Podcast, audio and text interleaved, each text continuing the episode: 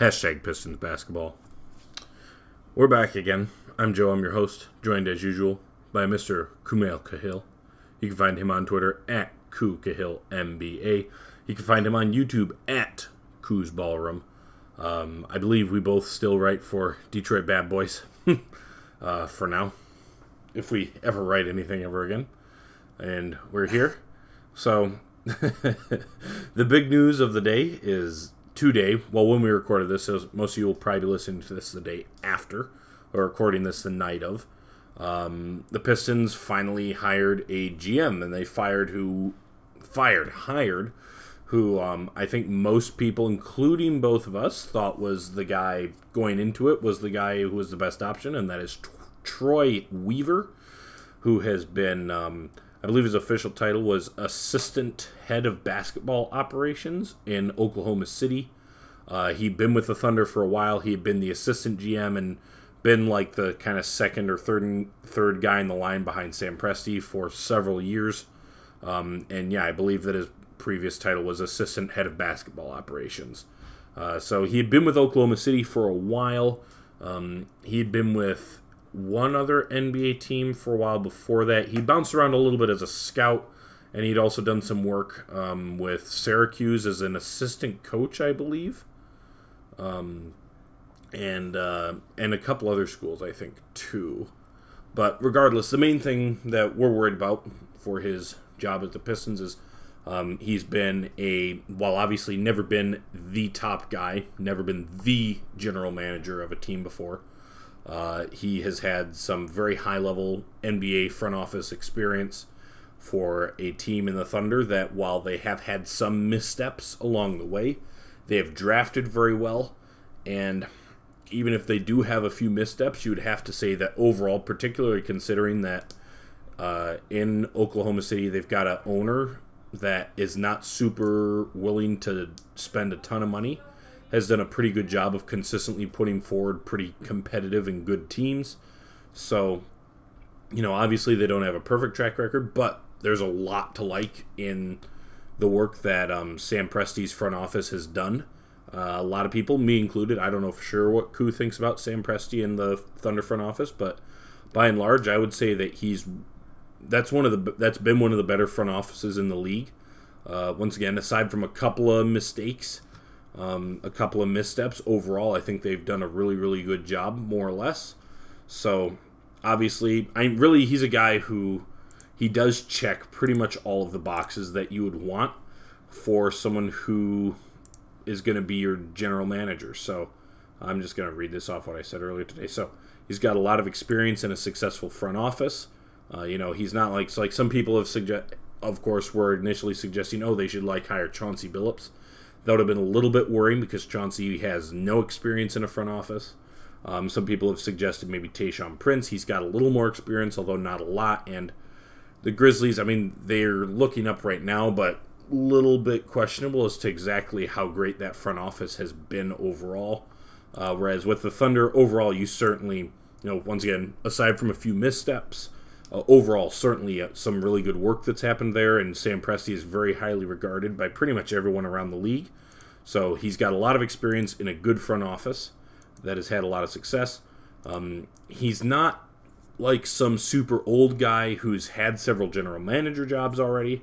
Uh, he's on the younger side. This is his first top dog position, uh, which means that he should have a real um, he should have a real desire to succeed and kind of a hunger to um, find success. He's not going to be. It's like, and he never came and was an option. But like, if they'd hired like one of the Colangelos or some crap like that, and it's like, this is a dude who's done this for a long time and is just kind of, he's just kind of here. I would have been a little disappointed by that. Um, so we basically he's a guy that he's going to have a real vested interest in trying to do well here. He's hoping that this is the first step towards a longer journey in his career. Um, he's not, you know, just kind of winding it down or anything like that. Uh, supposedly, from what we've heard, obviously it's difficult to know exactly how front offices work from the outside, but supposedly he's been very involved in drafting stuff. Um, his history in basketball is as a scout. I believe that's where he got his first couple of his first few jobs in in the NBA, or as a scout, so that's his background, and he supposedly has been very involved in the drafting process in the Oklahoma City, which uh, once again, Oklahoma City has drafted really, really well for a long time now. So that's a really good sign. And then lastly, even though obviously this is not the most important thing, you need to have all the other things first, but it's certainly not a bad thing that um, we've got a black guy who is now the general manager to go along with the fact that Dwane Casey, of course, is the head coach um, particularly in a city like Detroit, that is, of course, a very very black city. It's a it's good and cool um, that you know two of the top positions in the organization, head coach and general manager, are now helmed by by black men, um, which is obviously a positive, and also supposedly something that the Pistons were hoping to do with this hire. Um, that we'd heard you. There were a couple of reports that they were hoping to find someone like that. So he really does check all of the boxes where in every single way. And we'll talk about this a little bit more later, at least I will, but um, pretty much the response from almost every single corner has been incredibly positive. Basically, I don't think I've seen a single person say anything other than that they think that he's going to be really good and the Pistons made the right hire. So, yeah, so that's kind of just all the information.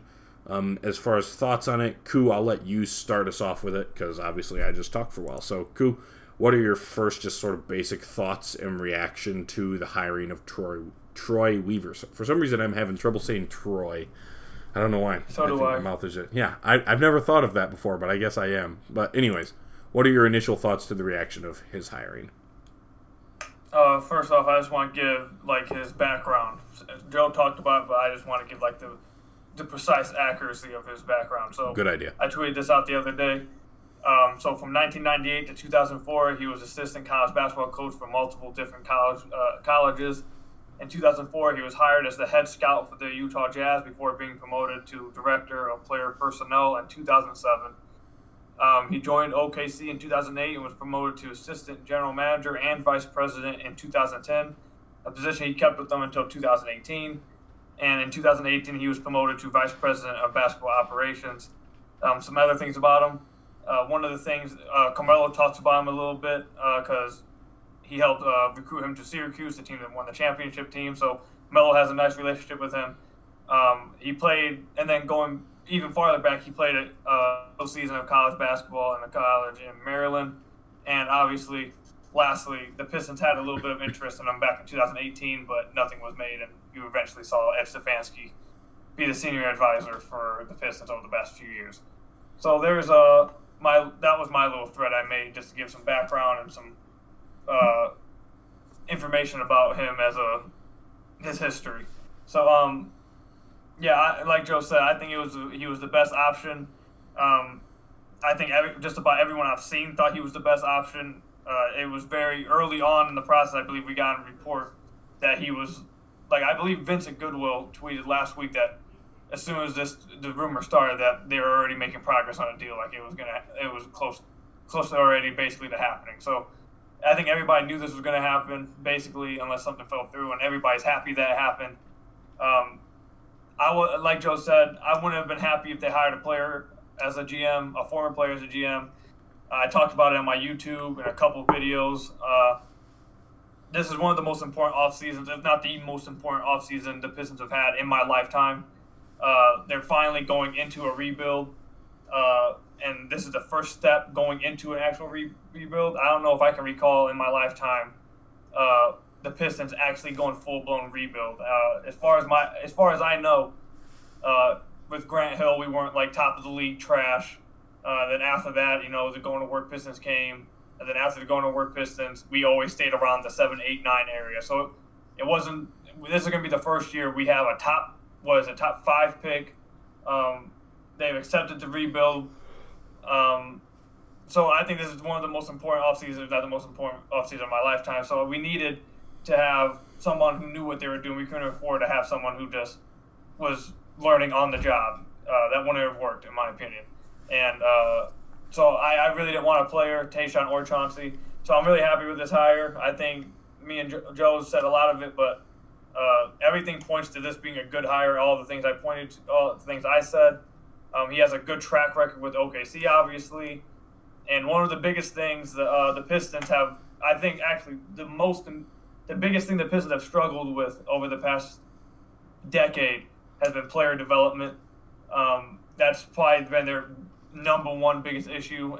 The second issue probably would be picking the players that you want to develop. So they both go hand in hand. But um, this is something he specializes in. This is like where he started at, and one of the things that OKC uh, excelled at over the, his tenure there. So um, actually, I just want to read this real quick. Um, I had a, I had somebody, I believe, I forget who his name was. I had some guy tweet me on Twitter. Can I tweet? I tweeted this out saying that this is his specialty, and this should really um, help the Pistons young players, specifically Bruce Brown, because if we want to, if Joe ends up bringing up something, I'll get into that later.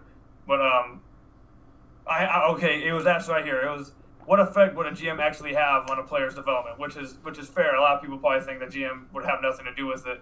Uh, so I, I, I, gave a couple a couple things that GMs actually will do. A good GM can help with player development. So one, they bring in and hire the people who are will be directly tied to the player that develops them. Um, two, I, I'm obviously we're not in the front office, but I'm assuming, at least I would assume, that since he started in player development and he's a scout himself, he himself would be pretty active in it as well. Um, two, he can provide a stable environment for younger players, which is a big thing, I believe.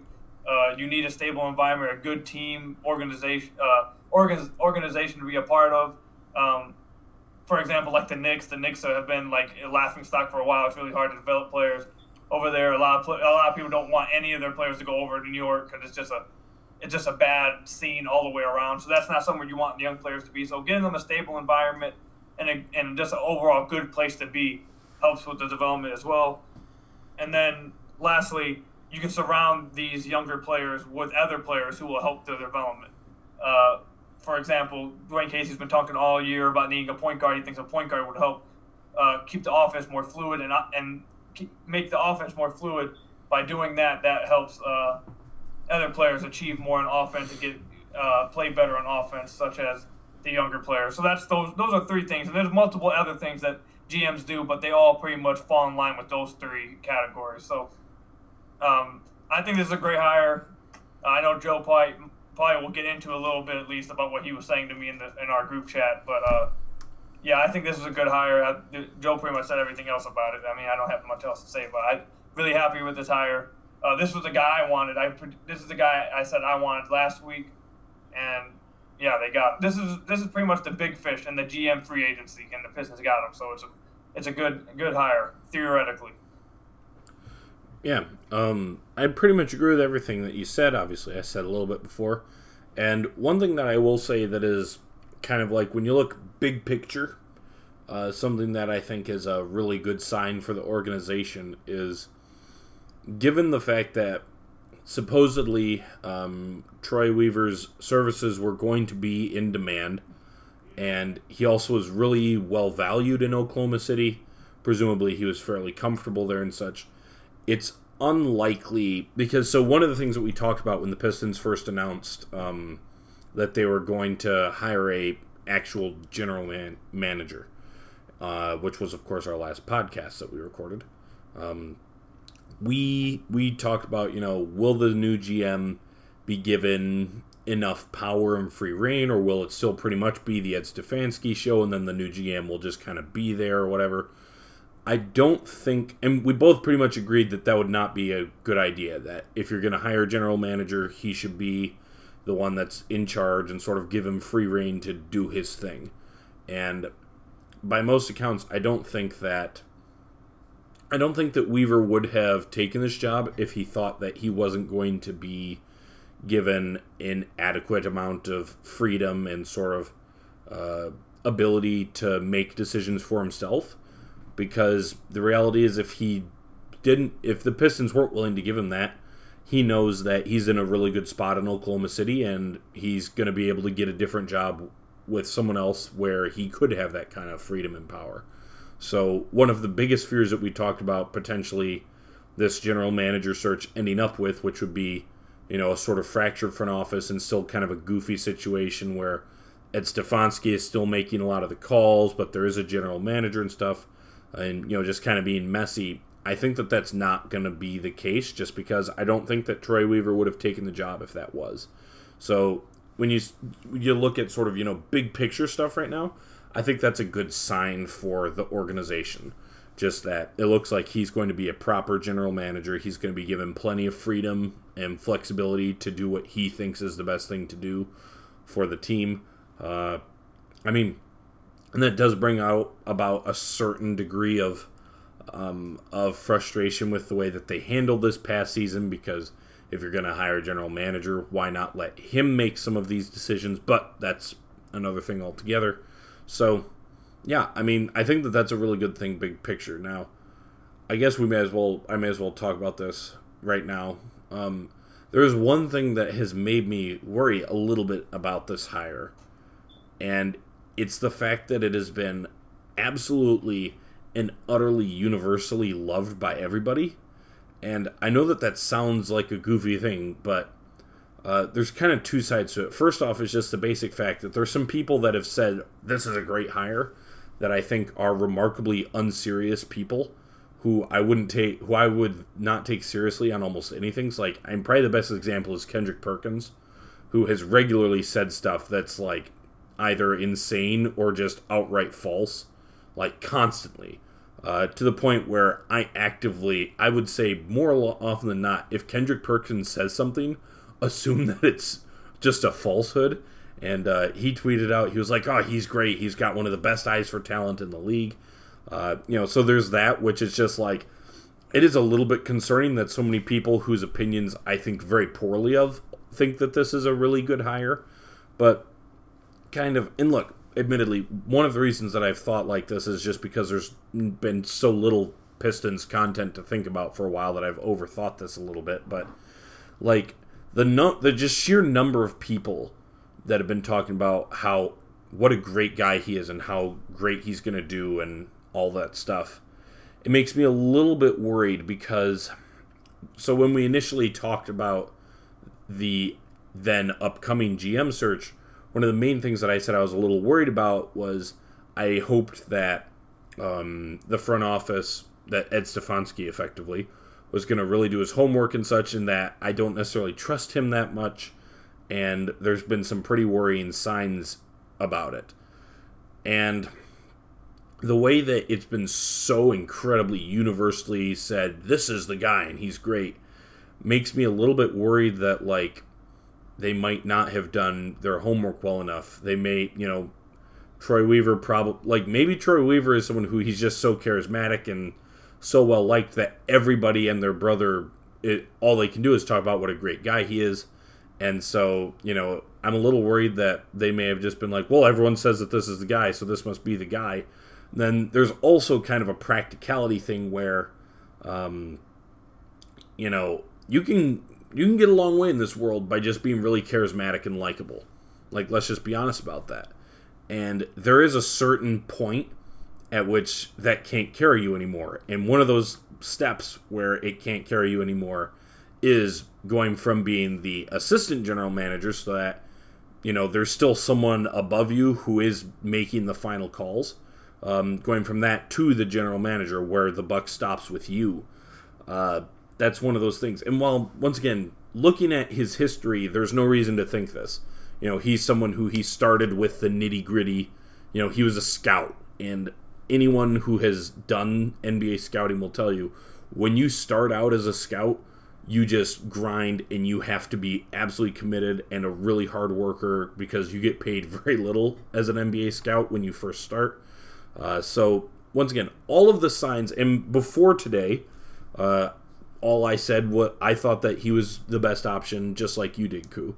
But there's just a degree to which, literally, I've not seen. A, not just has no one said anything negative about it, no one has said anything but hugely positive things about it, and like. It gives it gives me the same sort of vibes that I, that we got when the Memphis Grizzlies hired David Fizdale, where because David Fizdale is a really good guy and a really likable guy and a really charismatic guy, so everybody was like, "Oh, we're so happy for David Fizdale, and he's so great." And then it turned out David Fizdale makes a really, really bad head coach, and that's just. I realize that it's a little silly to be worried about this, but it has, and this is not a joke. This is not me like trying to be ironic, like, haha, Kendrick Perkins thought it was a good move, so it must be bad. Like, there is a part of me that is legitimately concerned about this, and maybe it's maybe part of it is just because the Pistons have everything basically that can go wrong has gone wrong for the Pistons for what over a decade now. So maybe there's a degree to which they've just broken my optimism, but um, I would say also probably a big thing is that I'm just I'm still I still am leaning towards that. I think Ed Stefanski and company are not all that great, and so that's that's probably a big part of it too. So I don't know. I understand that I'm probably overthinking all of this and stuff, but I would be lying if I didn't if I didn't say that this is truthfully something that I've thought about and am a little bit worried about. Just the fact that every single person thinks this is the greatest thing ever. So. I don't know if you want to say anything to that or if you just are sitting there like this dude is off his rocker. What is wrong with you? You thought this was the right hire, and now that they've made it, and everyone's like, "Yeah, this is the right hire." You're you're freaking, you know, you're you're now you're second guessing yourself. Like, what's wrong with you? They did the right thing for once. Just enjoy it. So I don't know. If you don't want to say anything beyond you're fucking stupid, Joe, then that's fine. I I understand. Go ahead. I mean, what what else am I going to say? I'm done talking about it. I'm not going to say anything else about it. If you want to say something about it, other no, no, no, I, you said you just said everything I was going to say. Okay, okay. You, so you think I'm just I'm just I'm just wild and I'm just being overly pessimistic yes. about it? Okay, okay. I'll tr- I'm and, I, and look, I've often said that I try with the Pistons to be like a willing optimist, right? Where it's like I know that I'm taking the more optimistic outlook on things more often than not like I know that it's usually not going to go as well as I say that it might, but um, so I'll try to do that here. I and once again, everything you look at on paper, this is this is the right hire. So I'm not gonna don't don't misconstrue me and think that you know I think that this is gonna go poorly, or that I think that this was the wrong hire. Just that I am undeniably a little bit uneasy about that. Um, and kind of on that note, it is worth noting that it's a little strange to me that suddenly a lot of people have like almost taken a victory lap for Ed Stefanski. And even if this does end up being the right hire at general manager, let's be clear about something. Ed Stefanski has not I at best he's been very okay in the 2 years he's been in charge. Uh like let's not it's a little bizarre to me. Like I've seen several people say something to the effect of, you know, let's make sure we give Ed Stefanski a lot of credit for setting up the Pistons in this way, so that now Ed Troy Weaver can come in and they're they've got all these assets to build a contender. It's like, what? what are all of these assets? I mean, what is the Piston? The Pistons' best asset is a, you know, probably like fourth overall pick in a supposedly weak draft.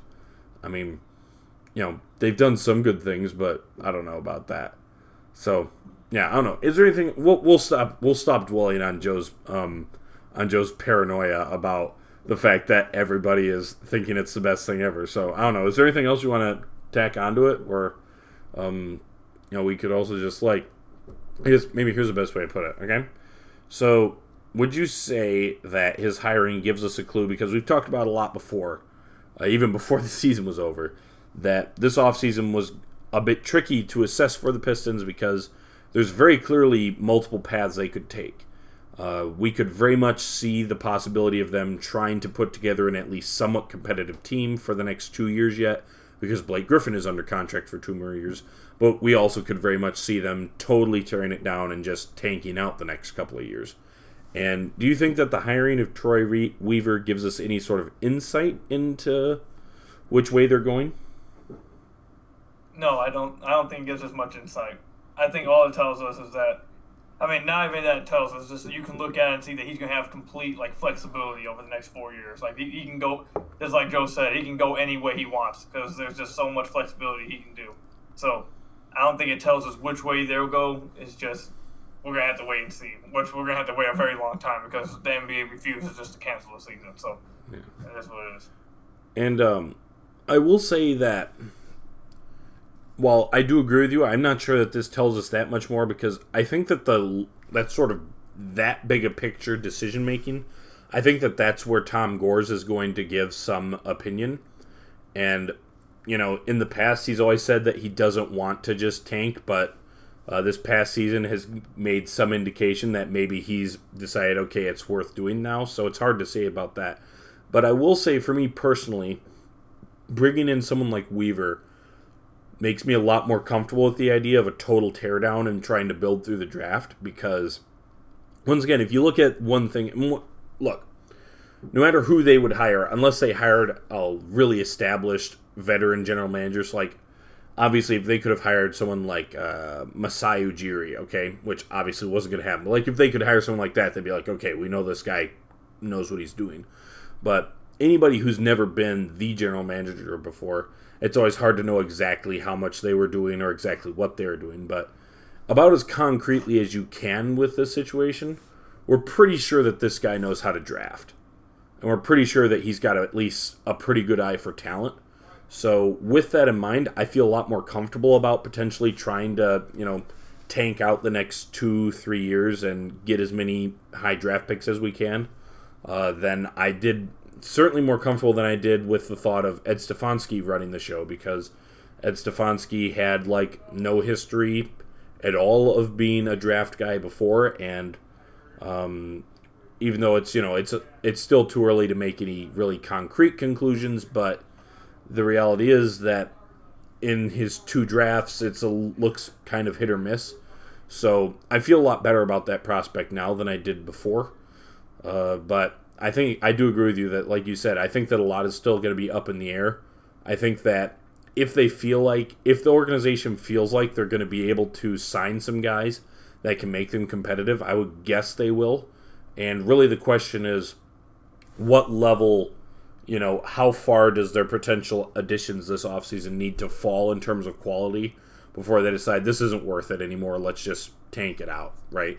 So, like, if Fred VanVleet, who is supposedly the guy that they really want, uh, you know, so if they're able to sign him, well, then they'll probably sign him and try and be okay next year. But so if you don't get Fred VanVleet, then you know, how low of a quality point guard does that need to get to before they're like, yeah, this isn't worth it. We're just gonna be awful next year and live with it. Like, is it, you know, and that's that's really the question. It's like, are they willing to go down, down, down, like to where DJ Augustin is your starting point guard, or are they willing, to, or are they just gonna say if we can get Fred VanVleet or you know whoever Trey Weaver's favorite target might be, um, if it's someone other than Fred VanVleet. You know, if we can get our top guy, then we can try and win next year. But if we don't get them, then we're not going to bother with it. We're just going to lose. So I think that's really what the question is at that point. So, yeah. Any, um, yeah, I just I, I just want to say that I believe I, I've came to this conclusion myself from multiple things I've seen, multiple things I've read. That's my my read on this situation. This is this. Um, I don't see them going full tank next year. Uh, I don't see how that would be productive unless like so like this, okay I, there's like two different ways I think about this. Either one, like Joe said, we got a new GM and now they wants to, he wants to start fresh and do his own team. Like he wants to start fresh. I could I could see the future where he gets rid of everybody, including like Bruce, Svi, Luke, uh, all the rookies that were drafted besides Sekou, all the rookies that were drafted before him, and he just wants to start fresh with his guys. So if that happens, then obviously what I'm about to say goes out the window. So I can I can certainly see that happening to where like they just say screw, we're not going to try to win, and then slowly like I next year at the end of the season, all of a sudden like half the, more than half the roster wasn't here at the beginning of the season. Like I can see that type of thing happening. But my read right now on the situation would be this: with Blake still on the team, I don't think it's even possible to trade him, which I've already we've already talked about here before. I don't think it's possible to trade him at least until his final year, and even then, I don't think you're gonna get you're gonna get somebody to take on take him on. Uh, so I think the most likely scenario is he's, he his contract with the Pistons, and then uh, me and Joe talked about this a few podcasts ago. I forget which one it was, but my main point was if you have Blake Griffin, and then you have these pieces that you already have, it's hard to like really justify a tank because a tank doesn't really help any of them. And Dwane Casey Dwane Casey talked about this as well after the season, and it goes into him saying that they want a point guard, which I'll get into a little bit. But they obviously see the fact, at least Dwane Casey thinks this, and I agree with him. Uh, completely tanking will not help any of the young guys develop. Uh, purposely losing will not help any of them develop. Um, Sekou needs to have like like one of the things I said when I when the guy asked me, what does a GM do to help younger players? You need to have players around those young players that can help their make their lives easier so they can uh, develop along the right way. So Dwane Casey believes it's getting a point guard. It seems like the front office believes it's getting a point guard. They need a point guard to help make the offense easier, knows how to run an offense. Um, so uh, my read on the situation is they'll do they'll do whatever it takes. They'll do whatever it takes this offseason to get the roster in a situation that helps younger players. So I don't see any type of way they're top five drafting. They're drafting top five next year. Um, I don't think that they're to go full blown like compete, compete, compete, compete kind of thing. But I wouldn't be shocked if we were looking at like a eight through twelve positioning, like anywhere from eight to fourteen in the lottery, because once again, with Blake, if Blake's healthy, you're not going to be at the bottom of the league, even with Blake, no matter what you do. Blake's going to get you some wins. And then uh, everything points to him bring Christian Wood coming back to the team. Um, and once again, and overall, my, my biggest point is is that this roster isn't built to the point where you can just tank and your young players will get better. It just won't happen. Like they, they don't have the, the Zion Williamson when you have that guy and you can just say screw it, we're gonna just it is what it is. He'll do, he's gonna eventually be great anyways. We're gonna get as many young prospects around him and just try to get as many as possible. Uh, um, and so that, that's my read on the situation. Either either he'll look at these young pieces and say, well, they're not that good anyways. I don't really want them. Let's start a brand new with Sekou, and I'm just gonna get rid of everybody and get my own guys, which could happen, which would involve a tank or somewhat of a tank like that. That could happen, or the more likely outcome for me, I believe, is that the Pistons build a somewhat fun. Actually, I think that would be the best way to describe it: a fun, young, and uh, entertaining at least team to watch and develop with next season. So, yeah, that's uh, that's what I wanted to input in. Okay. Um, and we talked about this before, so we don't need to get too far into it. But just to respond to your last point is, I think that there are some people that, and not think there are definitely people because they've said it regularly, that they think you know I'm not that worried about if the team is winning or losing. Even if they're losing, I just want the team to be young and fun to watch. And once again, so when you say a team that's you know at least somewhat fun to watch and stuff that that means that it's a team that's at least competent enough to win some games, right? Mm-hmm. Yeah. So like, yeah, because there's people that they seem convinced that it will be fun to watch a team full of young guys, even if they win 18 games in a season, and like that's just not true. It never is, and it never has been. Uh, so like, you know, even you don't need to be that good but like you need to at least be able to come close to going 500 before you get to qualify as being particularly fun to watch. Unless you have the only way way that you don't is if you have some sort of like truly transcendent talent on your team. So like uh, I if I'm thinking about like maybe the early Michael Jordan years or the early LeBron James seasons or uh, um, maybe well Carmelo's teams were good right from the start. So you know I mean and Zion Williams, they're already good. Maybe like the Pelicans when Anthony, basically the whole time Anthony Davis was there, where your team can suck, but you've got one guy who's so good that it's all it's kind of worthwhile to watch. But even that gets hugely frustrating because you're watching, you're just like, we're freaking wasting this guy's career, you know.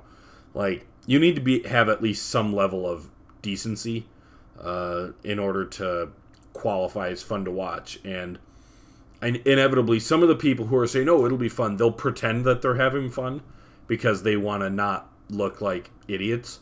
But we know that it's not. It's just not. It's never fun to watch a team that sucks.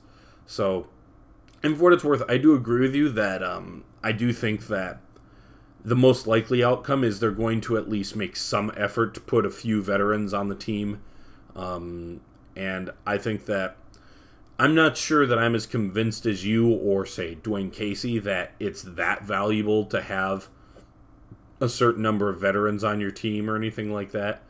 But and like I think that you can 100% still progress and learn and improve as a player without those things, but I think that they definitely at the very least that I think that this front office believes that that is a good thing. Now, once again, maybe Troy Weaver believes differently um, and once again, I hope that if he does, they let him they let him do what he thinks is best.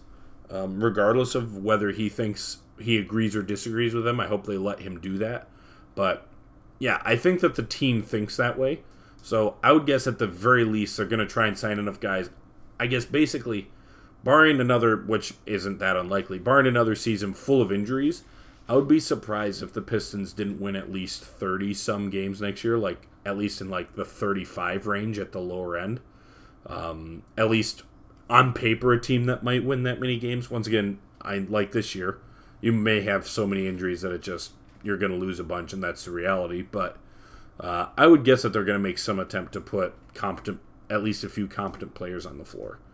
Um, so I guess before we go into, we've got um, kind of a separate section we want to go into, but I didn't tell Koo about this. I just thought of this now. So before we go into that separate section, I'm gonna we're gonna do some quick fire things, right?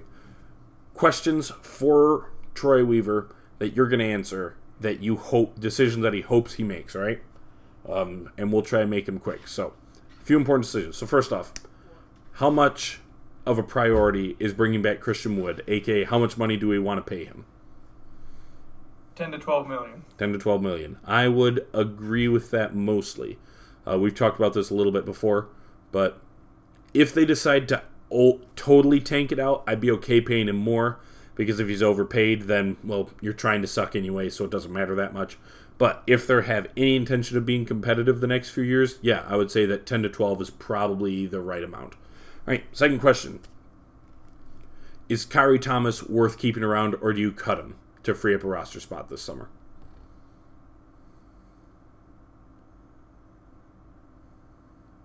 If you keep him, are you are you giving him a chance to do something? I'm that's that's the question. Is it even worth giving him a chance or is it not? Because they can cut him. I'm I don't know when his contract will become guaranteed for next year, but they you can cut him and open up the roster spot. Cut him. All right. I would keep him. I think that he's got something. Uh, I don't know if Dwane Casey will give him a chance or not, but I still kind That's of think exactly why I say cut. yeah. So, um, but at a basic level, I think that Khyri Thomas deserves a shot, and I think that you know, even if they're trying to be somewhat competitive, what's the point in doing some sort of a rebuild if you're not going to give a guy who I think deserves a shot a shot? All right. Question number three: Does Jordan Bone deserve to be on the roster next year? Yes. Okay, I agree with that. Question number four: Is Bruce Brown a point guard? Yes. All right. I agree that I think he should be, but we heard some concerning things there from the head coach last year, which makes me a little bit concerned, but whatever. All right, question number five. Is Svi Mykhailiuk a starter or a bench player?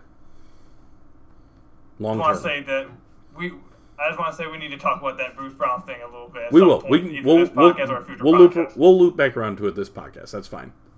Is Svi Mykhailiuk Okay, so a starter long term or a back end rotation guy long term? Neither. I think he's a, a nice rotation piece to have on a certain team. Does Luke Kennard deserve to be on this team or should he be traded? I just talked about this. Uh, yes, he should be here long term. I agree with that. Going anywhere? I agree with that wholeheartedly. Does Thon Maker deserve to be re-signed this offseason? Cut him. Cut him. Don't Just want. don't want to resign. Actually, no. He, he he's not. His contract's up. Don't resign him. Don't don't come back with a meeting for him. Don't. That's when it, the day that the contract officially runs up. That when that day that it happens, like free agency starts, just stop communication. You pay altogether. for his taxi to the airport. All right.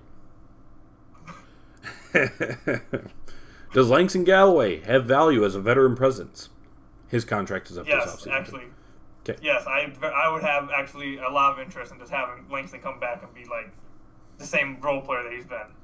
Are you looking for trades for Derrick Rose immediately? No, I'm gonna wait for the season to start. Okay.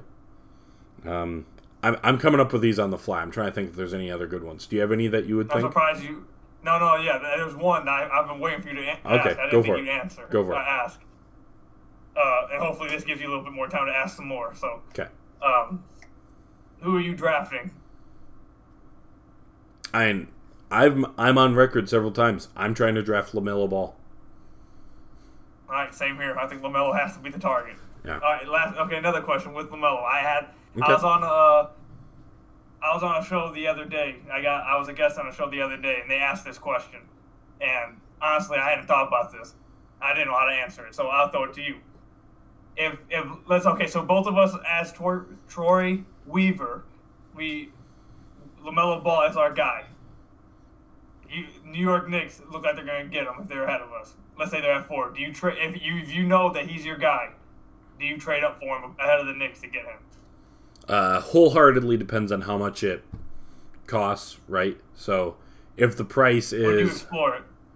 yeah, you definitely explore it. Um, it also depends a little bit on what else there is. So, like, um, I'm going to stick with what I've said before, which I think LaMelo Ball is the best option in this draft. I would draft him number one overall. I'm not joking about that. Um, what's the guy's name? Anthony Edwards, who's supposedly going to be the number one pick. I don't like him. I don't like him at all. I don't think he's going to be that good. Uh, he could be, but I'm really, I really, uh, I'm not sure I would want to be drafting him if the Pistons picked 10th.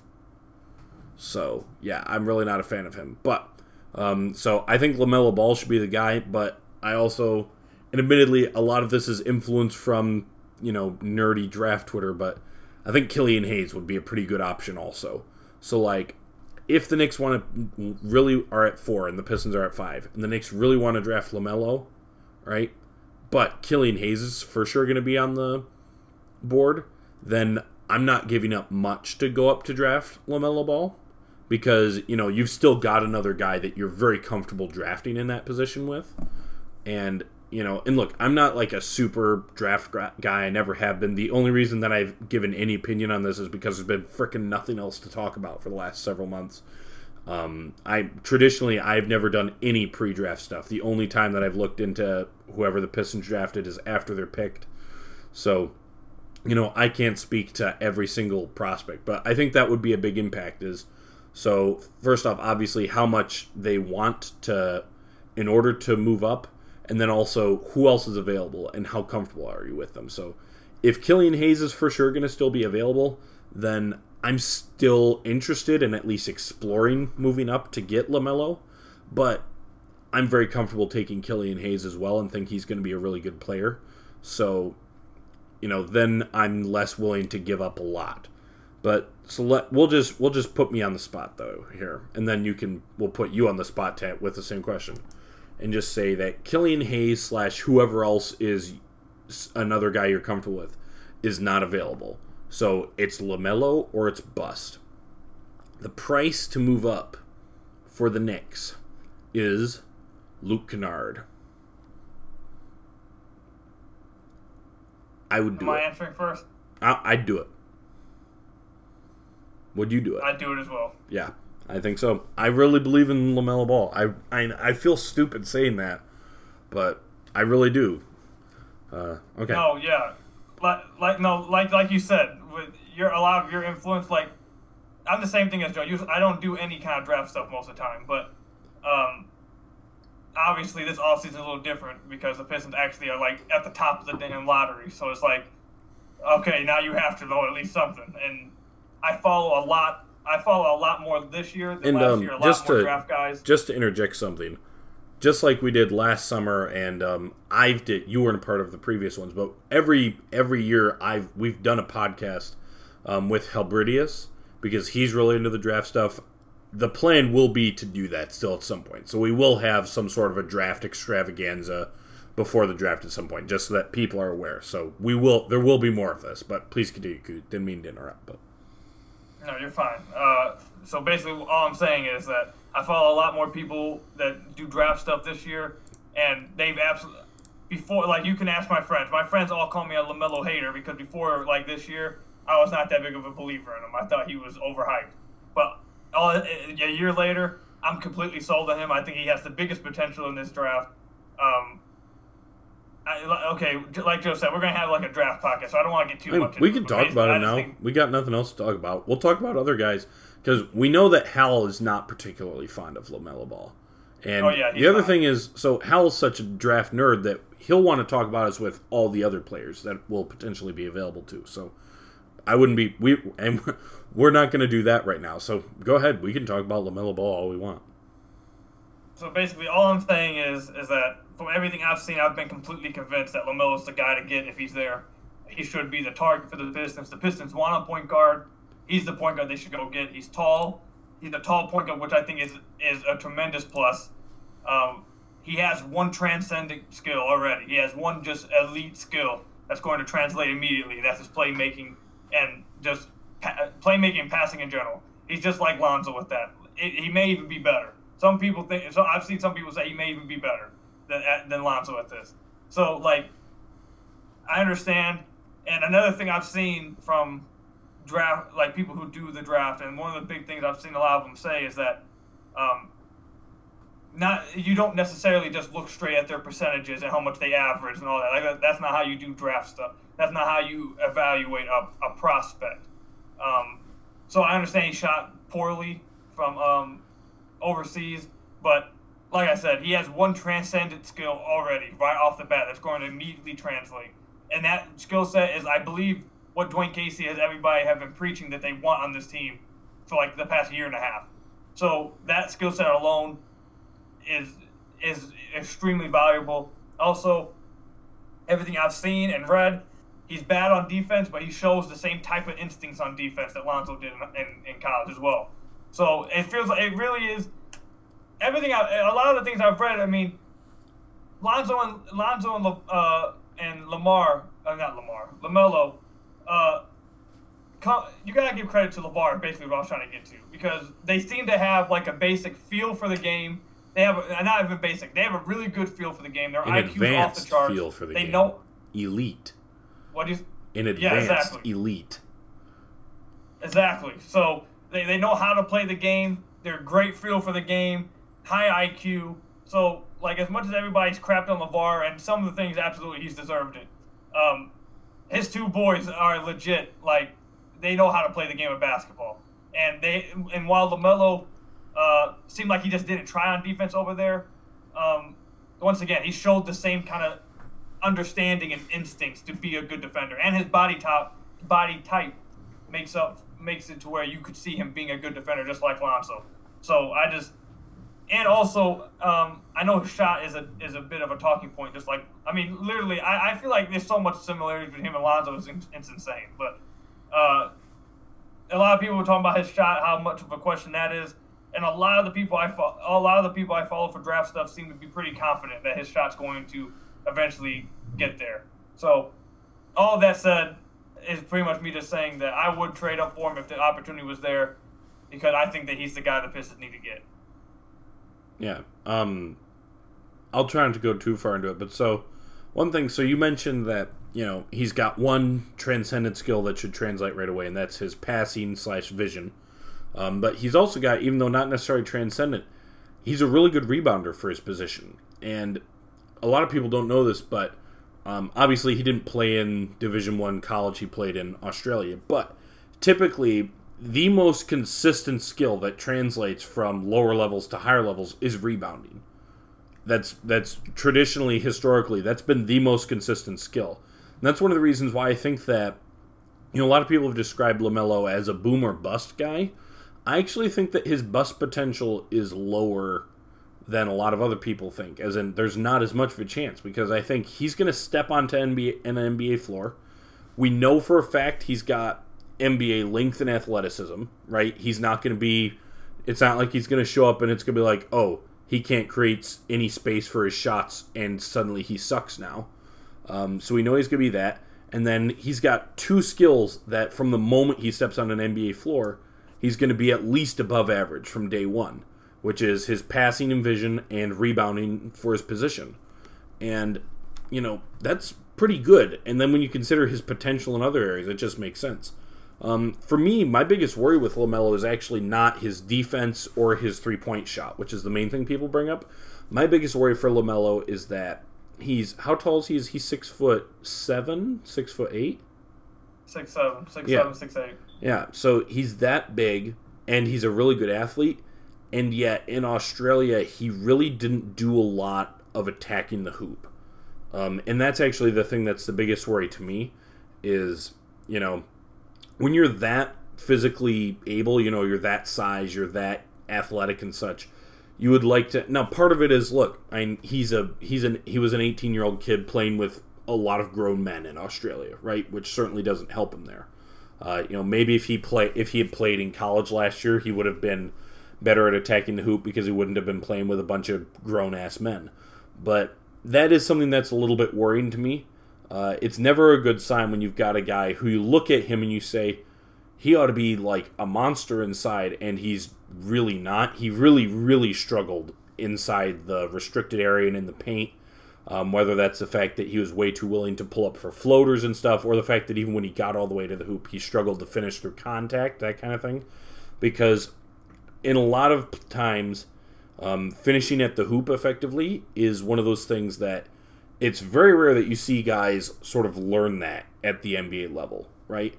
Like, you can teach a guy who's a bad defender to become a good defender in the NBA. You can teach a guy who's a bad three point shooter to become a good three point shooter. You can teach a guy who, you know, maybe isn't the best passer to gain some vision. You can teach a lot of things in the NBA, but sort of just the ability to just sort of have the right touch and feel inside to finish through contact. That's something that you, I, I maybe, cool, maybe there's someone that you would think of, but I, mean, I struggle to think of a lot of guys who they show up in the league and they really struggle to finish inside and then learn to as their career goes on. I mean, there's some guys that they go from kind of, you know, not that good to then having the ball in their hands a lot and they sort of start to. Like Jimmy Butler would be one of the first guys that would come to mind there. But even in his earlier first few seasons before he had the ball in his hands a lot and he was primarily a 3 and D guy, he still showed an ability to finish inside. Uh, as much as anything, he just started to do it a lot more.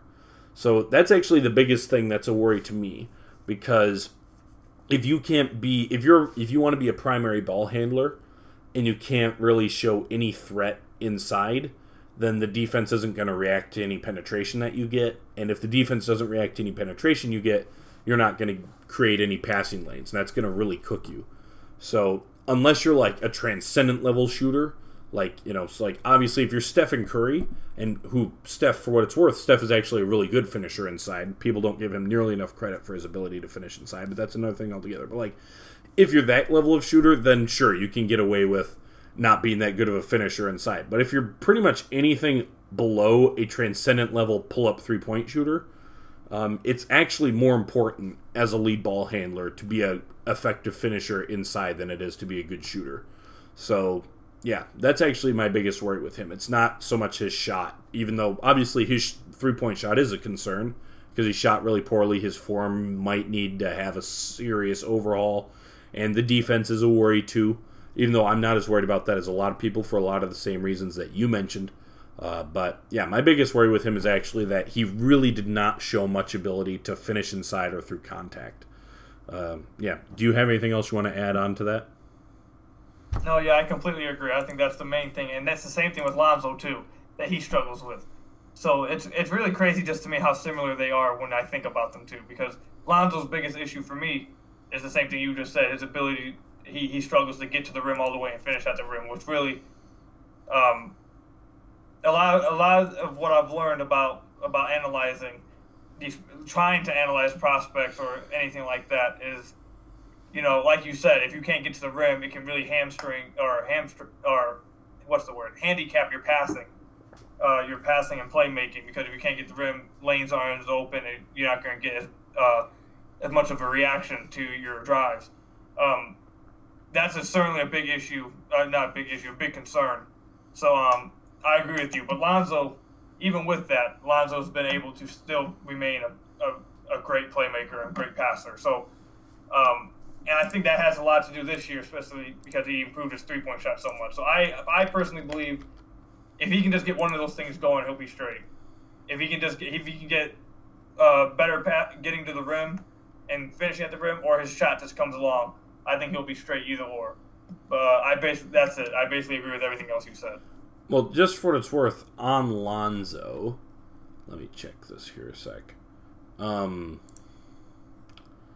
so he actually also has he's a good finisher. Um, so this past year, this is just going off of um, this is just going off of basketball references thing, which is not always the most accurate, just for what it's worth. But so, according to basketball reference, last season, uh, within three feet, which is the restricted area, Lonzo Ball finished uh, hit 61% of his shots. The year before that, just under 60%. So that's not like elite tier, but that's pretty good, especially for a guard.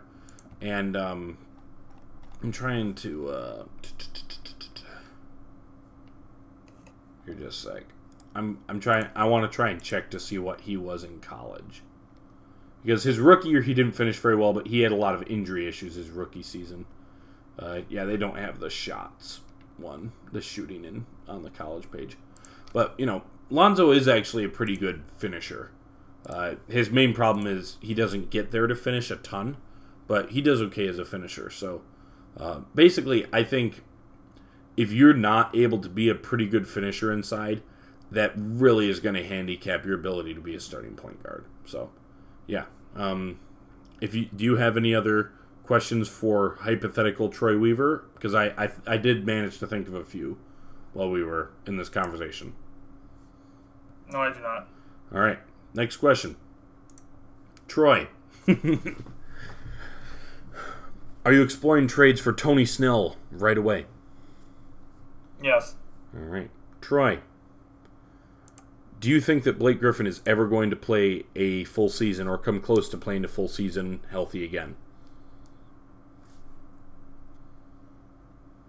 That's not what I thought you were going with that. Uh, well, we've already established that you can't trade him.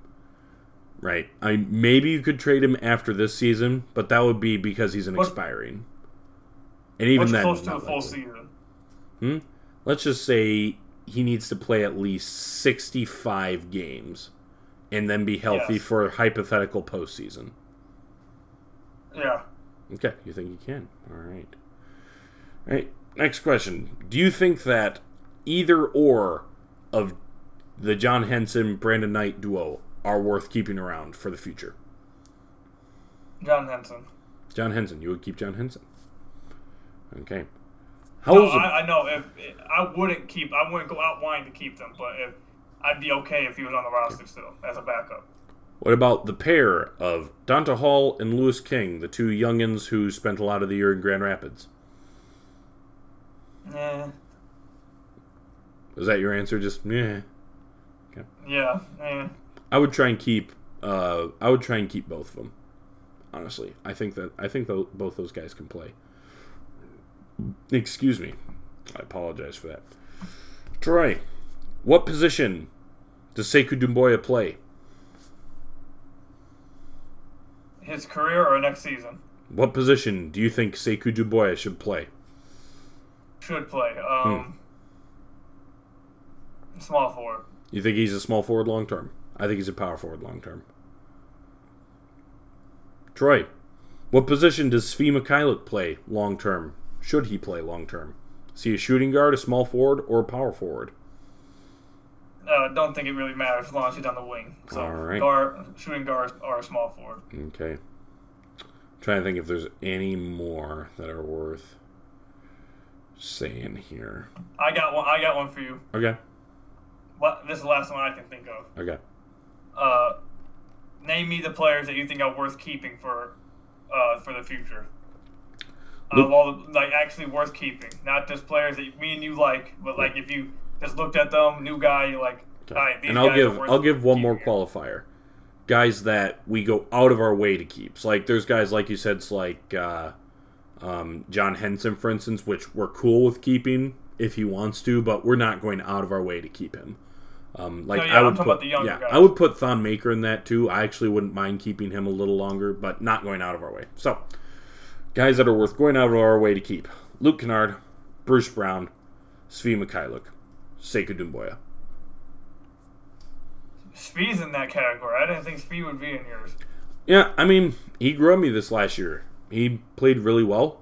Um, he needs to make some improvements, but uh, I would say he's in a very similar spot as Bruce Brown to me, where he needs to make some serious strides to become an actual useful player. So it's kind of like when you think about the progression of a lot of young players, there's a step where you go from a lot of young players at the very start of their career, they're objectively bad NBA players, which is okay. There's a lot of guys that are like that. Most guys, like in their rookie season, are objectively just not positive forces on the basketball court. Um, and then there's a step for most guys in between where they actually become good players or they start to show that they can become good players. And I think both um, Svi and Bruce are showed that this year, where they showed enough towards like you can see the mold in which either one of those guys can become a useful player on a good team long term, but they are not there yet. I don't think either of those guys would be more than like a 10th guy in a rotation on an actual good team after last season, but both of them could very well, with some specific progress in areas that I think are very possible, either one of those guys could hypothetically be, you know, I mean, on certain teams, maybe even a starter on a pretty good team. So, yeah, so I'm not saying that those, I think those, that both of them are going to end up being as good as that, but both of them certainly are good enough to where right now I'd say, yeah, those guys are worth keeping around long term. So, like, I'm, it's like, look, I think that Khyri Thomas, Thomas deserves a shot, but the reality is he hasn't shown anything yet, so I wouldn't feel comfortable saying, yeah, this is a guy we're going out of our way to keep. I would keep him for next year if it was up to me, and I would make sure that he gets a shot, but we're not going out of our way to keep him. So, yeah. What about you? I have two guys and two guys only. Okay. Bruce Brown and Sekou. Bruce Brown and Sekou, the only two. Neither of us said Christian Wood. Uh, don't get me. Uh, I've already, I've already, I've already been labeled a Christian Wood hater. So let's not let's not talk about Christian Wood because anytime I say anything about him, I just I get I get hit with the with the the clan of Christian Wood Yeah. stands, and I don't want to. Yeah. For what it's worth, my the reason I didn't include Christian Wood is because I think that whether they want to or not, the Pistons are going to end up being awful for the next few years. And as such, I think that it literally doesn't matter. I think by the time the Pistons are going to actually be good again, Christian Wood will be old and gone regardless. So that's why I think actually it doesn't really matter in the end. I don't know if I think he has serious issues serious issues on the court that. Look, I agree. I agree with you on a lot of those, um, but at a basic level, is that even if he's as good as some people think he is, I think that it won't matter. I think the Pistons are going to be awful for at least three years. So, and you know, three years from now, he'll be what going on twenty nine, right? Is he twenty five? Yeah, he's Yeah. twenty five, so he'll be going on twenty nine. And you know, I the longest contract he could even, other than a max contract, he could only sign a four year contract with the Pistons, anyways is like the longest he could sign with, I think, under the current CBA. So even under the longest contract he could sign, which he probably won't sign a four year contract, I would guess. Um, you know, I think by the time the Pistons are ready to start to be any good again, he'll be he'd be entering the last year of his contract and be a free agent. So yeah, I just think that regardless of how good he is or isn't going to be, I think that it won't actually matter in the long run. Okay. Yep. Um, All right. I got two. Bruce Brown, Sekou. All right. Are there any more? I just want to make sure that. Oh, I've got one. I've got one for you, based on something. I've got two for you, based on things that uh, that your um, senior advisor Ed Stefanski has said. Thing number one: Do you think that it is worth trading guys for even low second round picks, even if you can't necessarily put a name to them? Do you think that's worth trying to do? I feel like this is a self-explanatory answer. You're just trying to take a shot here. A little bit. Yeah, I am. I'm trying to take a shot. Ed Stefanski's a bum. That's what I think. Fair enough. Okay, actual question. What do you think is the value of an NBA center in today's league? Of an NBA center, in, just in general, a Yeah, center, in general. How important is the center position? tremendous value, Tremendous value. tremendously. Because Ed Stefanski said that made made a lot of comments about how you know there's teams that are playing without centers at all in today's league. It's really gone away from it. That's He made it pretty clear that he- So let me just. He made it pretty clear that he thinks that center is not an important position in today's NBA. So I'm just curious. All right, so let me. So let me just. Let me just. No, no, I just disagree. That's I'm gonna leave it. I disagree. Okay. All right. Um. So anything else on the GM stuff? Nope. Okay. What what time are we at here?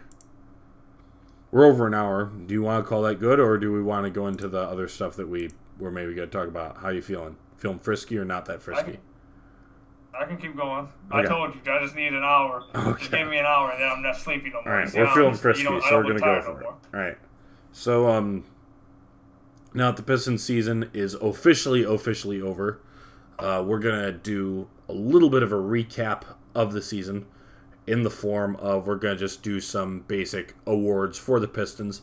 Obviously, some of these awards are gonna be pretty obvious who's gonna win them, but um, and also the fact that you know they were so bad that it's questionable that it's even worth giving this award to anybody. But basically, it's just a sort of a mechanism through which to talk about the previous season. So let's start with most improved player on the Detroit Pistons. Koo, who would you say is your most improved player? Bruce Brown. I would agree. I would say Bruce Brown deserves most improved player. Koo, why do you think Bruce Brown deserves most improved player? I know you wanted to talk about this. Hey, listen here, man. Uh, I think everybody knew me over the past few years as a Stanley Johnson truther. Uh, you know, I was I was Stanley Johnson's Brian Windhorst. You know, now that he's been gone, Bruce Brown has now taken that spot. I'm now a Bruce Brown guy. I fully believe in what he can do, and the reason why he's most improved player, which I believe Joe has read it before. Uh, I wrote like 2,000 words at the, at the end of the season explaining why Bruce Brown, not Christian Wood, was the story of the Pistons season.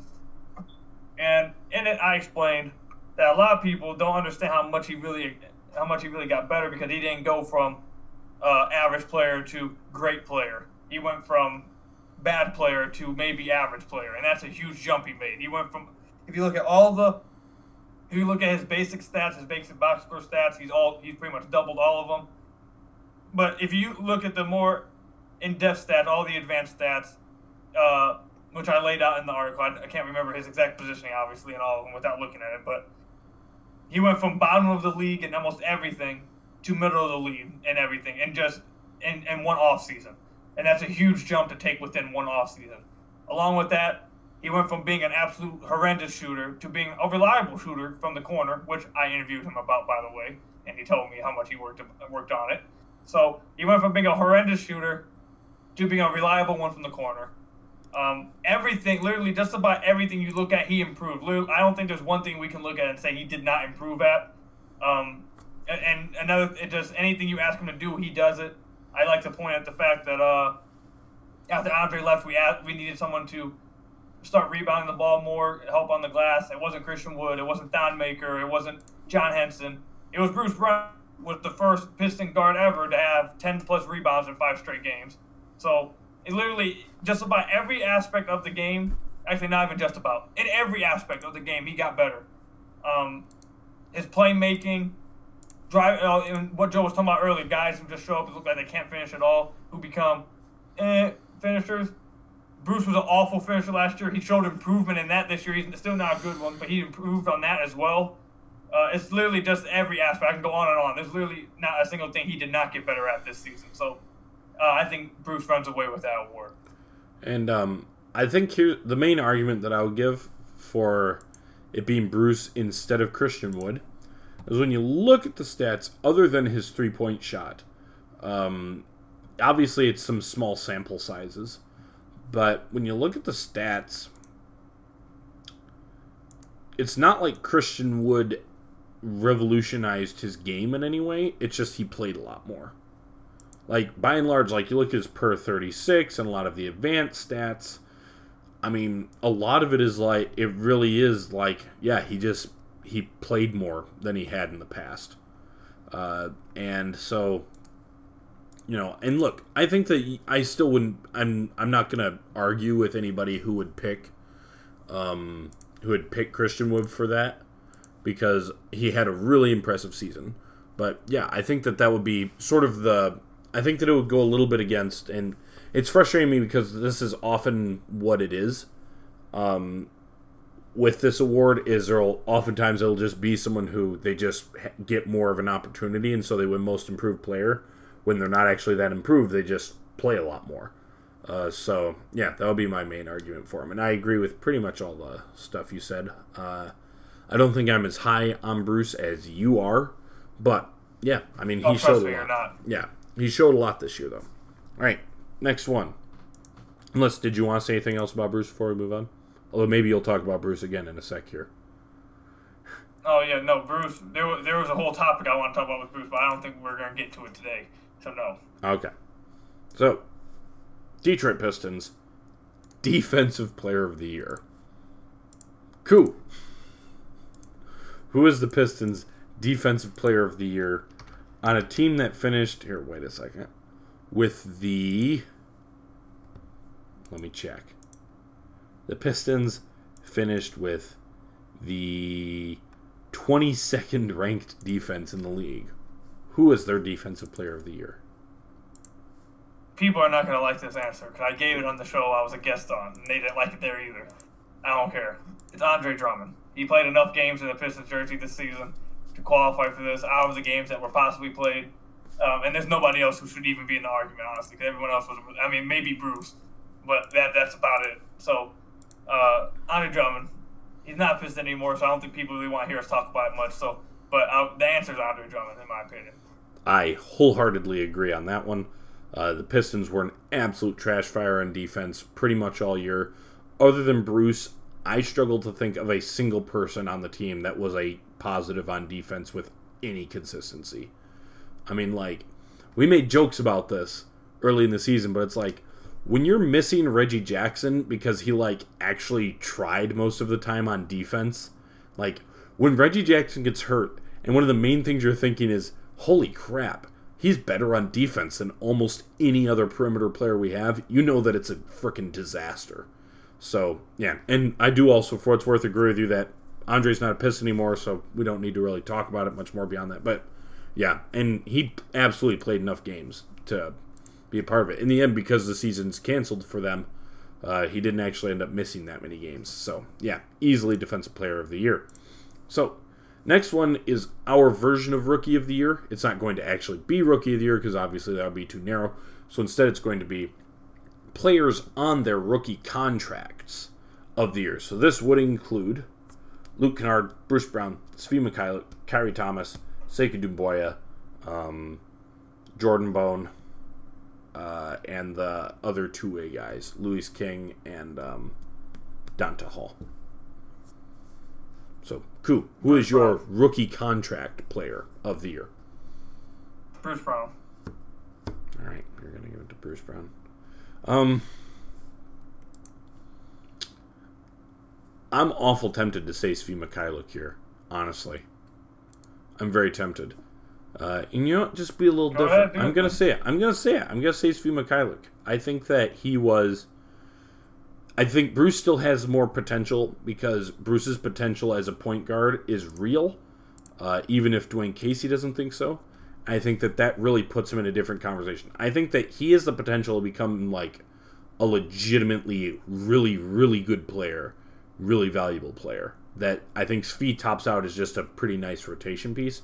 But I think for this season, I think Svi Mykhailiuk was a better, more positive, impacting player than Bruce Brown was, I think, for this season specifically. I mean, he shot so well from three. Uh, he wasn't as much of a trash fire on defense as I thought he would be. He still was pretty bad consistently. He occasionally did some ball handling that went mixed, but not too bare, bad. Uh, I was really impressed with him this season. So yeah, I think I think I'd say Svi. Yeah, and um, you know, pour one out for because this should have been as well as quite frankly probably most improved as well. This should have been Luke Kennard's award, uh, and Yep. I would say with some confidence that had Luke Kennard not gotten hurt, he certainly would have gotten this one. It's like he got hurt, okay? On the season, he only played in 28 games, but he was playing 33 minutes a game, 16 points per game, and uh, how many assists? I already scrolled away. Oops. 16 points and 4 assists per game, true shooting percentage of 59%. So it is worth mentioning that had he played more games and kept up that level of play, Luke Kennard is winning this one in a landslide, and I probably would have given him most improved as well. But the reality is, he only played in he played in less than half of the games. And I think at that point you have to just say, yeah, that's a no go. So, um, next one and then last one. Most valuable player for the Detroit Pistons this season. Cool. Uh, I think it's uh, I think it's quite sim- I think it's quite obvious who won uh, MVP of the Pistons this year, and I Christian think it's Wood. Derrick Rose.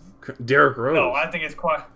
I think it's quite obvious it's Derrick Rose. Um, I'll, I'll explain the reasoning here. If you're picking Christian Wood, I think you're being completely recency biased. That that is, com- you are you must have only watched the last ten games of the season. Christian Wood was a 100 percent not the MVP the first what 48 games. How many games the Pistons play? 66. uh, I I think, think they played so. 66 games. I think so. So they played 66 games. Okay, so you didn't watch like the first 50 games if you think he's the MVP because he wasn't he wasn't their best player the first 50 games of the year. So due to consistency throughout the entire season, yeah, how much Derrick Rose was literally carrying the Pistons for the beginning of the season, him and Andre at the beginning of the season, and then just in every like he, the Pistons were just better with him on the floor. Um, the Pistons offense was better with him on the. He was just. I, I think in every possible way, Derrick Rose is the best player for the Pistons this year.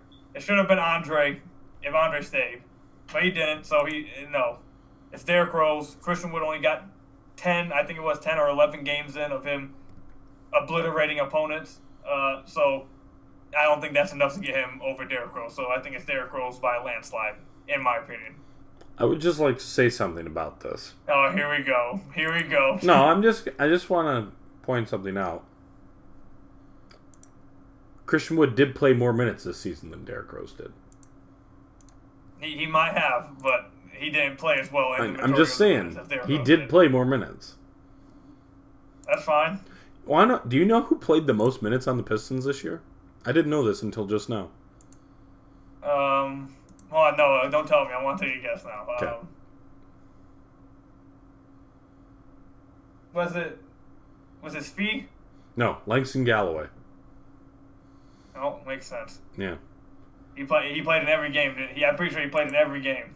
Uh, yeah, I think so. 66 games. And the thing that's funny is, despite playing in every game, uh, he only finished like 50 minutes ahead of Andre Drummond. Despite playing in uh, an extra 17 games. That's Don't get me started with the whole Andre Drummond man. We gotta Um, stop talking about because you're gonna get me mad again. Yeah. I mean for MVP, I I do begrudgingly agree with you. Um I would say I would actually give Andre enough credit to say that I would split it between Andre and Derrick because those two. I mean, the only good things that happened to this team this season are because Andre Drummond and Derrick Rose just forced it to. Right? Like this team, the entire and it's funny that Derrick Rose is one of these, but the entire team crumbled and broke and failed around them, and those two guys just continued to show up and do their jobs every night.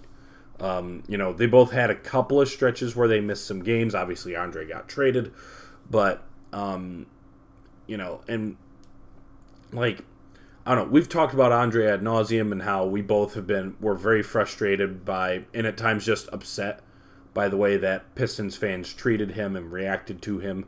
Uh, but I will say that at least for me personally, even though I desperately wish for an alternate timeline or at least sometime in Andre's future as a player that he gets to play on a team where the other guys on the team don't fail him completely.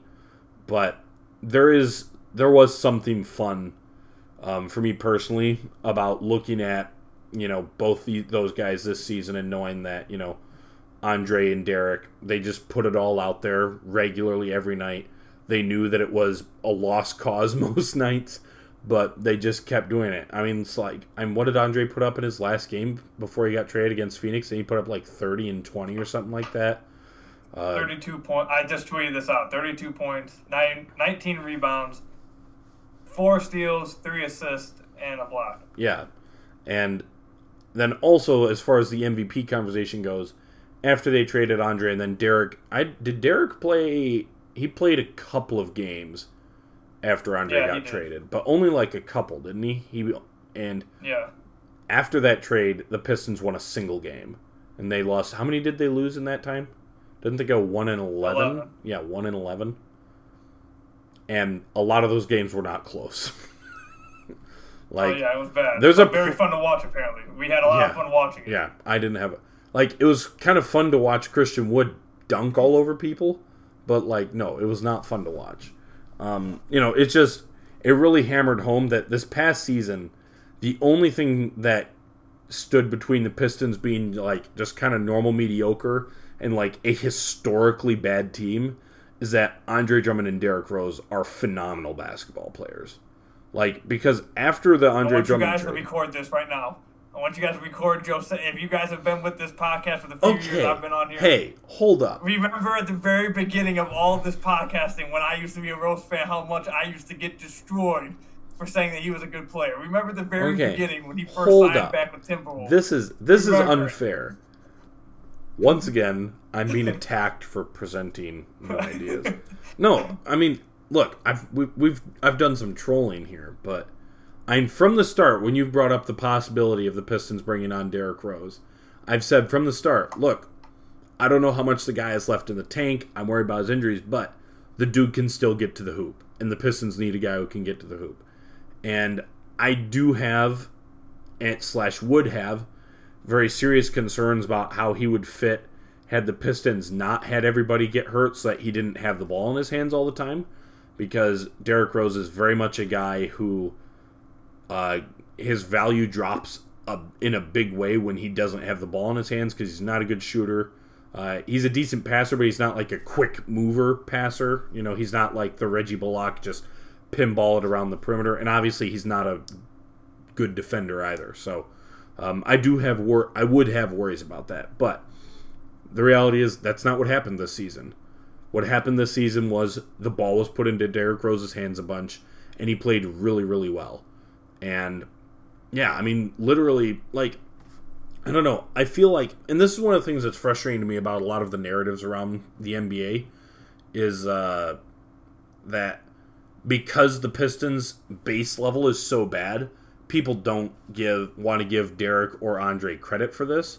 But like the reality is that had had Derrick Rose stayed healthy, or slash just continued to play, because supposedly he probably would have kept playing more had the Pistons not fallen totally out of it. Supposedly, um, it's like let's just say the Pistons don't trade Andre Drummond and they don't fall totally out of it like that. So those two guys play out the rest of the year. The Pistons probably would have won what like thirty-five ish games or something like that. I don't remember exactly what their pace would have been, but they would have probably ended up in the mid thirties.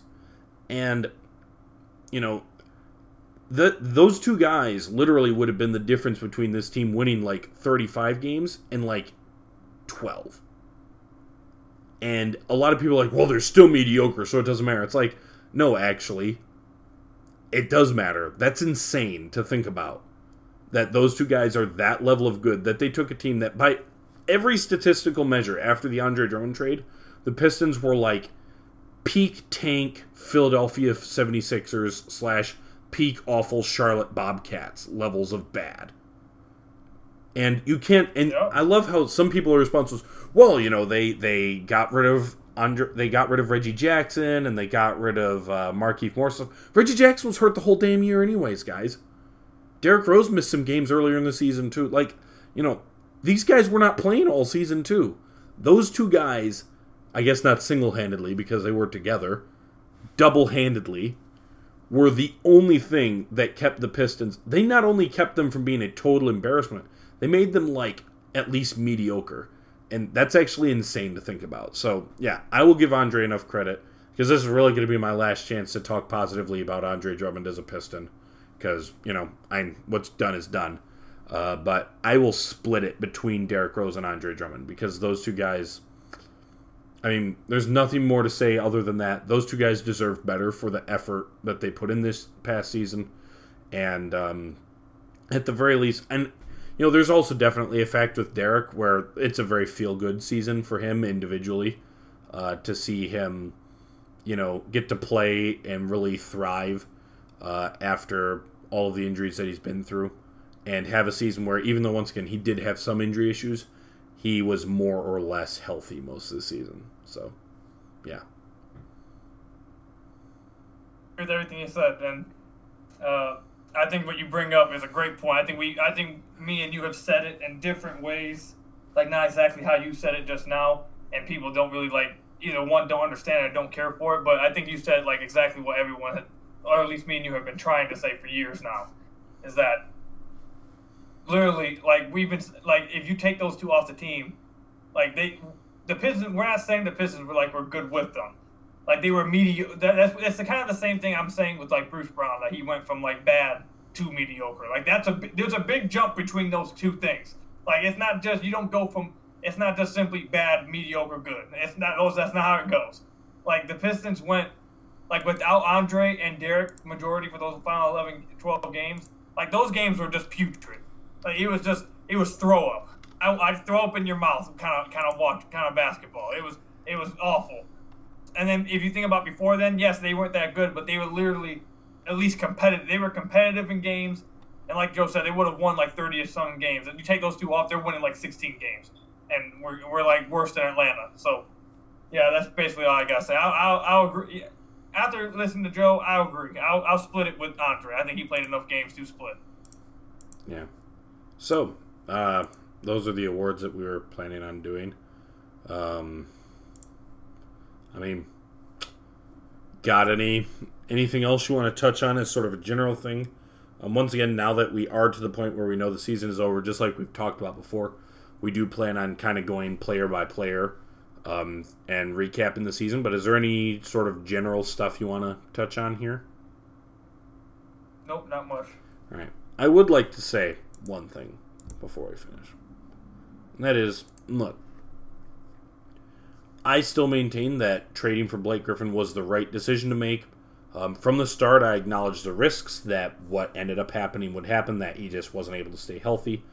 And, you know, that ended up happening. So it, it was a risk, it was a gamble that looks like, at least, it will not have paid off, barring some sort of miracle in the next two years.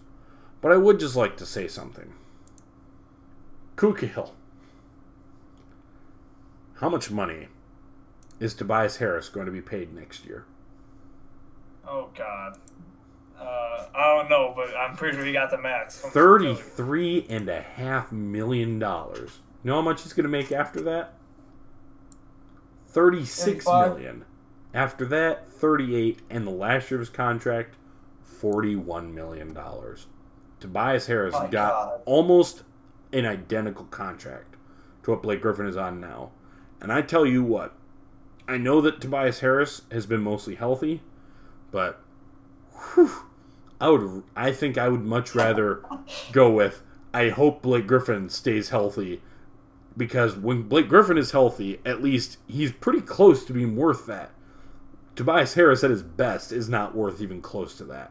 Now, I'd just like to point that out that even if you want to argue that the Pistons still lost that trade because Blake has been hurt and such, they didn't lose a lot, and that's all I'm going to say about it. the biggest thing, because there's some people that still complain about why did we give up Tobias Harris for him. It's like, I don't feel bad about that anymore. Because, yeah, all the if the Pistons had kept Tobias Harris, really they'd be keeping the right to overpay Tobias Harris by about a billion dollars. Fair enough. Especially Since- since, the salary cap is about to be way lower, supposedly. Since since Joe brought up Blake Griffin, I'll make this statement. I'll make this statement that I've been I've been hiding from saying. I said it to one of my boys. the other day. I told them that I was purposely not saying this out loud because I know I'd get attacked for it. But Since Joe brought up Blake, I'll make this statement be my general thought to end the podcast. Kuka Hill lived through the going to work Pistons. Uh, he was a very young kid, obviously, a very young child when it happened. But I lived through them, and I lived through the entire 2010s of of throw up.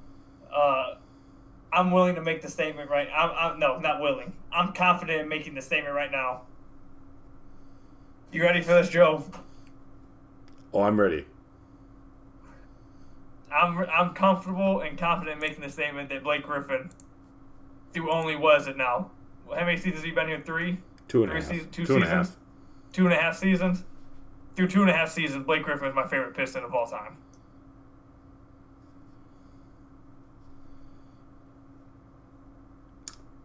Yep. Blake Griffin is That my is something. Piston of all time. Okay, now you do realize that Derrick Rose is currently a Piston, right? That doesn't count. He doesn't. He doesn't qualify. That doesn't count. Okay, I just wanted to make sure you weren't saying No, that you qualify. now are a bigger Blake Griffin stan than you are Derrick Rose stan. I wanted to just double check. I mean, Blake's getting no, no, no, not. No, Okay. Derrick just doesn't count. Okay, If, De- okay. if Derrick would have been like drafted here like Chicago, then yes, but no. Okay. That, that doesn't count. Okay. Huh. Blake Griffin is your favorite Piston. Huh. I'll, I'll just give. I'll give a brief explanation for why. Just a real quick brief. one. Okay, go for it. First of all, first of all, his season 2018-19 is the best Piston season I've ever witnessed in my lifetime. Definitely, it's definitely so the it- best season since uh, I forget which year it was, but there's a year there was a Grant Hill year that was pretty incredible. It's definitely the best since that, at least. So there's that. I've never had more fun watching a Piston than I did watching Blake that two years ago or last year. Well, I guess I should technically say two years now, but uh, that's one. And then, secondly, and this is a big one for me. This it, the the season I had already claimed that that season was the, the most fun season I've ever witnessed for a Piston as a Piston fan, which I guess you could say says more about how the Pistons have been in my lifetime. So I guess you can say that, but. Um, this has really, really secured it. And I think Joe would agree with this. I think a lot of people would agree with this. Ever since Blake showed up in Detroit, he has done nothing but embrace the city, love the city, love the fans, talk nothing but nothing but good things about the city, say nothing but good uh, good things about the people in Detroit. He's been active in the community. Um, he talks about the community like he check every box that you like a like one of your like just name a favorite player of yours for your hometown team, and it's just like he checks every box of those that you need. So like I was talking to somebody about Chris Bosh with the Raptors, and Chris Bosh doesn't really accept Toronto. He like he always makes little funny jokes about Toronto. He takes little stabs at Toronto. So it's like it's hard for anybody in Toronto to really care about him or accept him, even though he was pretty damn good with Toronto. Blake in just two and a half seasons has done nothing but accept Detroit, not just accept Detroit, but like embrace Detroit as like his home, for like, and that's what you expect from your favorite player. So not only did he give me my favorite season, watching, he's also done nothing but accept my hometown. So he's he's moved into that number one spot, two and a half seasons. One thing that's worth mentioning with Chris Bosh Raptors fans have changed their tune on a lot of their history in the last year or so. If you would ask Oh, them before the, and I'm just saying, like, look, winning a chip changes things. But like, if you would ask, now Kyle Lowry was is was already like pretty wildly beloved. Uh, but if you went back a year, or well, I mean, it'd be more than a year now. But if you went back a couple of years, uh, Toronto fans would be a lot more willing to be like, yeah, Chris Bosh left us, but we really liked him and he was phenomenal. But you know, once you win a chip, you feel less attached to the guy who led you to a bunch of first round exits. Like, let's just be honest about that. So, yeah, I just Fair wanted to put that out there. That you know, it's a lot easier to talk shit about Chris Bosh once you've now won a championship, right? Like, Fair enough. like you know, like it'd be like it was a lot easier for Pistons fans to talk shit about Grant Hill after they won a chip in 04. right? That'll be it was a lot easier to suddenly be like, yeah, Grant Hill, psh, never won with that guy anyways. When when Grant Hill played for the Pistons, guess what? People freaking loved him. So, yeah, that's just something I wanted to just wanted to put that out there. That's a pretty wild statement, Koo. Uh, can't say I agree with it, Yep. but um, you know, okay, Koo. When what year were you born?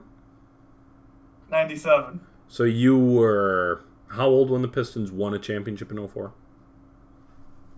Um, I think I so I'd be six because I had turned seven, Yeah. so I'd be six. So, I think that it is worth saying this, and because a lot of people they want to belittle people for this, and I actually think that that's stupid. Is so now you would remember the going to work Pistons a little bit, but like you're six years old. You know, you don't totally get what's going on when you're six. Like you kind of understand, like, yeah, we won, right? And like I've often said this that something I am thankful for is that so I was I think I'm what I'm three years older than you. I think I was 9 when Mm-hmm. the Pistons won in 04.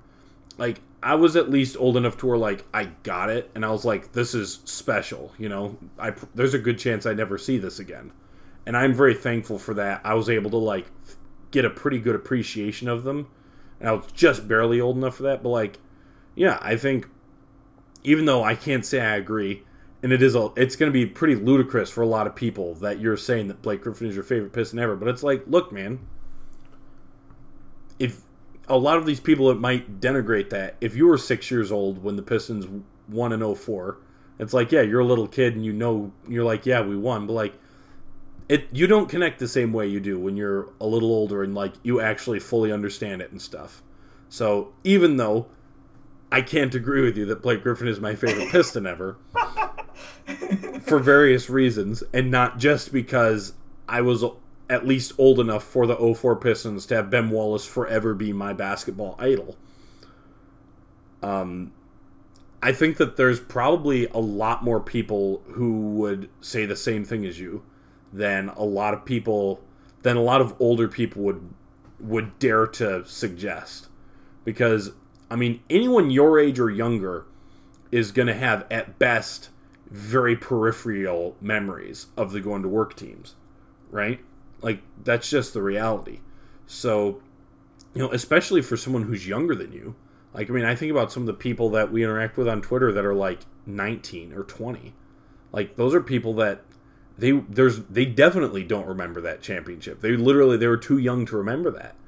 And when you consider just how and I've talked about this is one of the reasons that I've liked Andre Drummond so much as well for what it's worth. One of the reasons why it really has frustrated me on a personal level the way that he was treated is that's like if you are someone who is young enough that you don't really remember the going to work Pistons and you're a Pistons fan, your only experience with this franchise has been trash fire. Right? and so like Yep. for you, Koo, and look, I mean, I don't want to excuse myself. I'm only a few years older than you. It's just when you're when you're at those ages, like the difference between being six years old and nine years old is a lot bigger than the difference between us now, where I'm 25 and you're 22.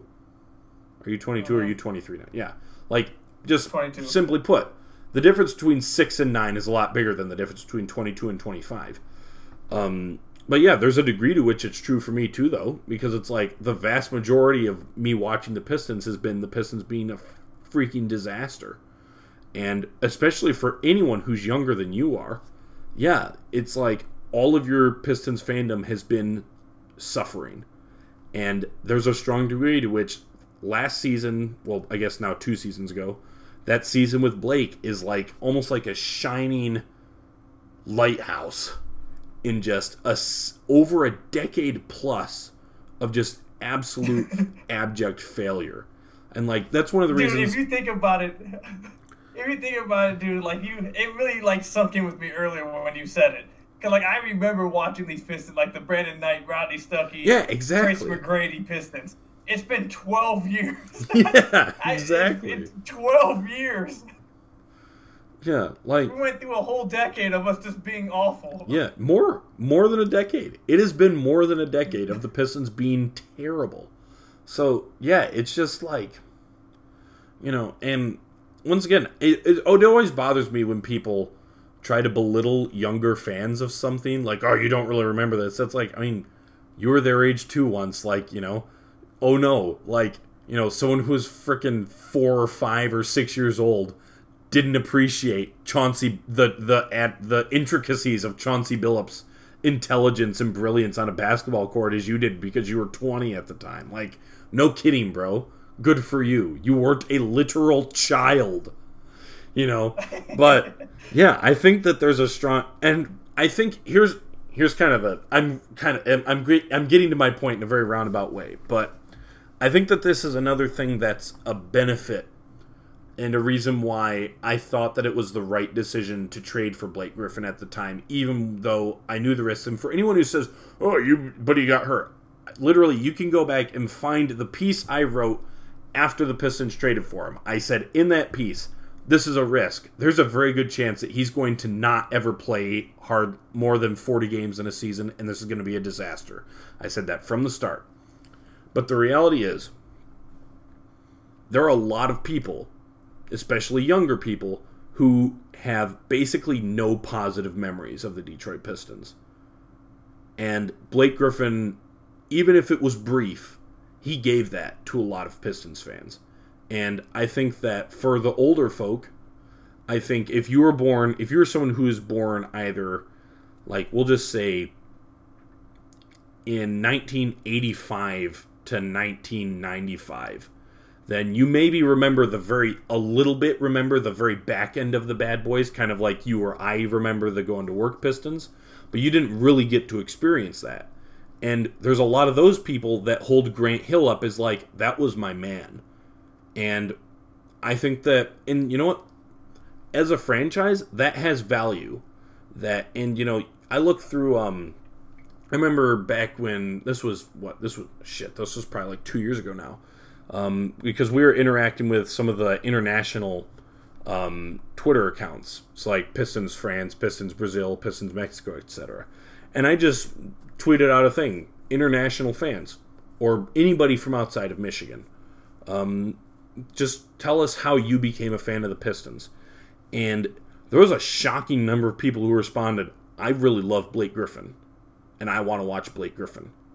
And there's a real value to that for a lot of people who they didn't get to experience the going to work Pistons. All they've seen is failure from this franchise. And so, even if it was brief, to see someone as good as Blake Griffin play for their team in their jersey, um, that has value in terms of creating and sort of, you know, sort of being a, a sort of bedrock for a new generation of fans that they at least got one thing. And so if you look at the past several years, you've got the season where they won 44 games, which was a really fun team. Um, no one on that team necessarily, like obviously Reggie Jackson and Andre Drummond were the top two guys on that team, but you know there wasn't anything like what Blake had. But you've got that, and then the la- that Blake Griffin season where you just you at least have some sort of a real like this is something that you can latch onto as a fan and sort of have be your a bedrock of your fandom of you know I watched Blake Griffin for that season and it was just so much fun and I was hooked. So that's the, that's kind of the larger point I wanted to get to and now that's not what you were because obviously like you said you you suffered fully through the Rodney Stuckey years and everything like you were you were all the way in this regardless of if Blake Griffin had shown up or not obviously. We both would be in that boat. But you know the fact that you say Blake Griffin is your favorite Piston I think that there's a lot like, and you say that, and you're like, people are going to think I'm crazy, and there will be people who think you're crazy, but the reality is, there's probably a lot more people who agree with you than a lot of particularly the older heads would want to believe, because the Pistons have freaking sucked for over a decade. And Blake Griffin was probably, and look, I think Andre Drummond doesn't get enough credit here for being like the one beacon of not suck in the last decade I think he deserves a lot more credit for that. But, you know, Blake Griffin was that for a year. So, yeah, I think that it's a really cool thing and I think that there's a I think there's a lot of there's a lot of younger fans that feel the same way as you that it's like, yeah, we've suffered through a lot of crap and for one year we got to be like this guy is for one year I think that the most powerful narrative thing on a basketball team is when you have a player who is basically God. Like there's in there's nothing quite so much in sports as God on earth as a proper NBA superstar on a court. And Blake Griffin was that for that season, which that was cool. That's I guess that's kind of my main point. I don't know. I meandered a lot through that, but that's kind of my main point about it. Um, and that's a good thing. Even if it ended up not working out in long term, even if he gets hurt the next two years and everything else, and it ends up being overall not a success. Um, if you don't think that that kind of a thing matters, you're only fooling yourself. That's what I'm saying. Because even if you grew up with teams that were winning and competing for championships every year, so you think, who cares? You got swept in the first round. There's a. If you're one of those people, guess what? You're getting old. you're potentially old as dirt. So there's a lot of people who they didn't grow up with that. In fact, not only did they not grow up with that, they have no experience with that at all. And if they're if they're a fan of teams around here, unless they're big Tigers fans, there's a decent chance that they may have experienced almost nothing but abject failure from their sports teams for basically their entire lives. like, I mean, thankfully I follow the Tigers pretty closely, so I got to fully experience all that. But like, if I didn't follow the Tigers, like, think about this, okay? I'm a U of M fan, I'm a Pistons fan, I'm a Red Wings fan, and all the other sports here, right? The the Michigan has by and large sucked over the last decade. The Pistons have been an absolute disaster for the last decade. The Red Wings haven't sucked for the entire decade, but for like the last seven ish years, they've not been very good, and they've sucked the last what two, I think. Um, you know, it's like, and obviously the Lions have always sucked. They've never been good. So yeah, I'll I've- say. Oh, mentioning the Lions, I'll just say this: Matthew Stafford is my favorite Detroit athlete of all time. I think Yeah. that also goes with what you're saying. Is that Yeah. it's just Yeah. it's, it's just basically what Joe's saying with just the entire like your almost your entire life of a team sucking. When you have that one guy and you just witness him just like just make make garbage less garbage.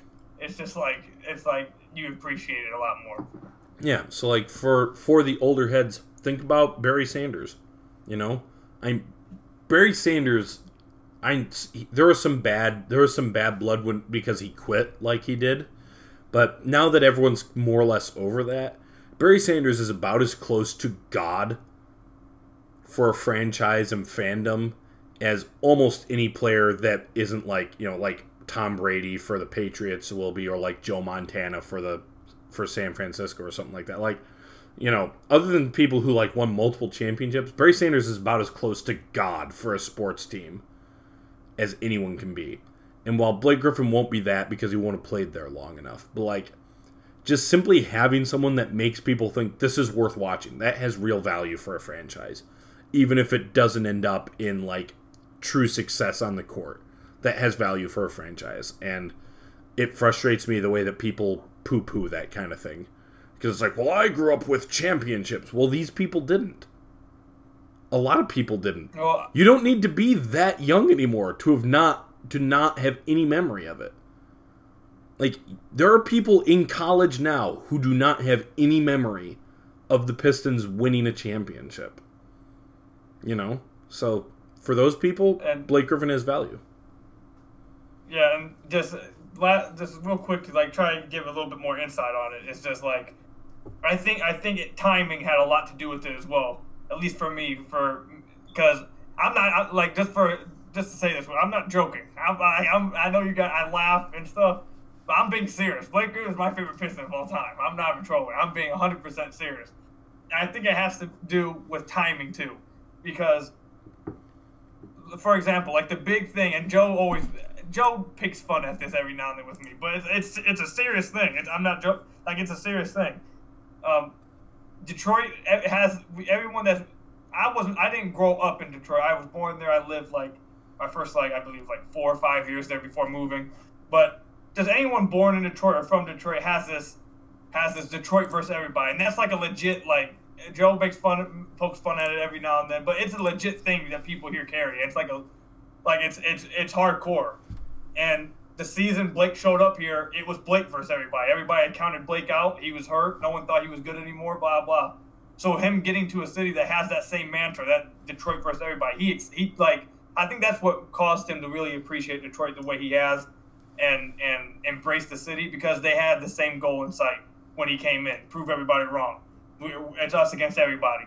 And then when he did it, he he literally proved everybody wrong that year. So as he was doing it, not only was Blake proving everybody wrong, Detroit was proving everybody wrong at the same time. So it's like that that whole thing, like for like the playoff game, you don't understand. Like once again, like Joe said, I have vision. I, like I remember crying when the Pistons lost as a kid to the Cavs in the Eastern Conference Finals, like seven or eight or something when that happened. But I remember crying about it. But like like Joe said, I don't remember the intricacies of it. Like I, I used to like watching that game. I thought Daniel Gibson was God because he hit like seven threes in the fourth quarter or something. So I thought he was like Steph Curry or something. So like I don't know. I didn't know half these like guys or anything. I knew Like I didn't know anything like that.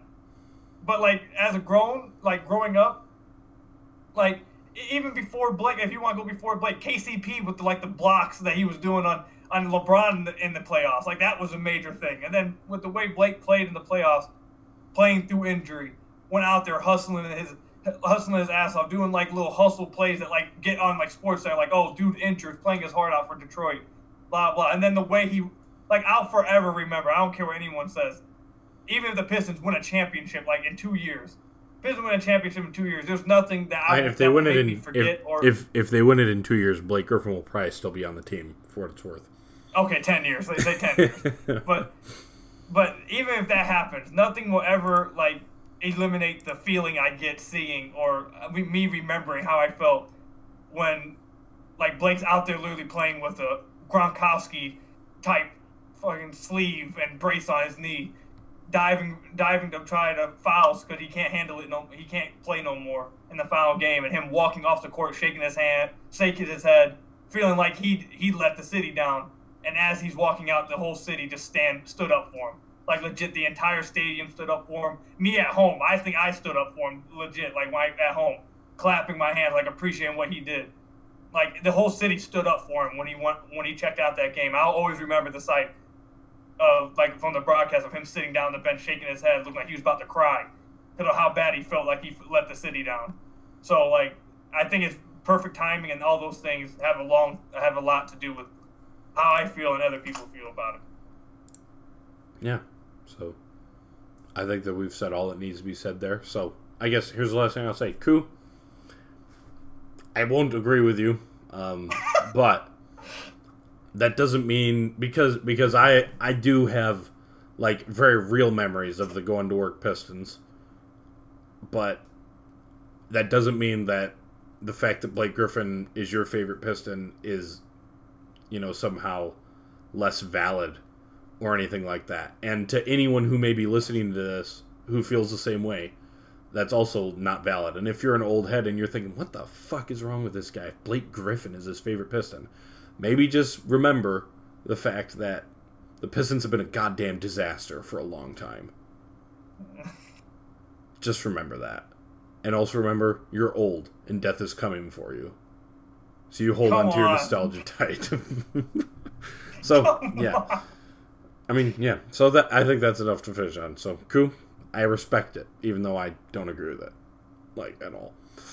but I respect it. Okay. Anything else you want to see? Nope.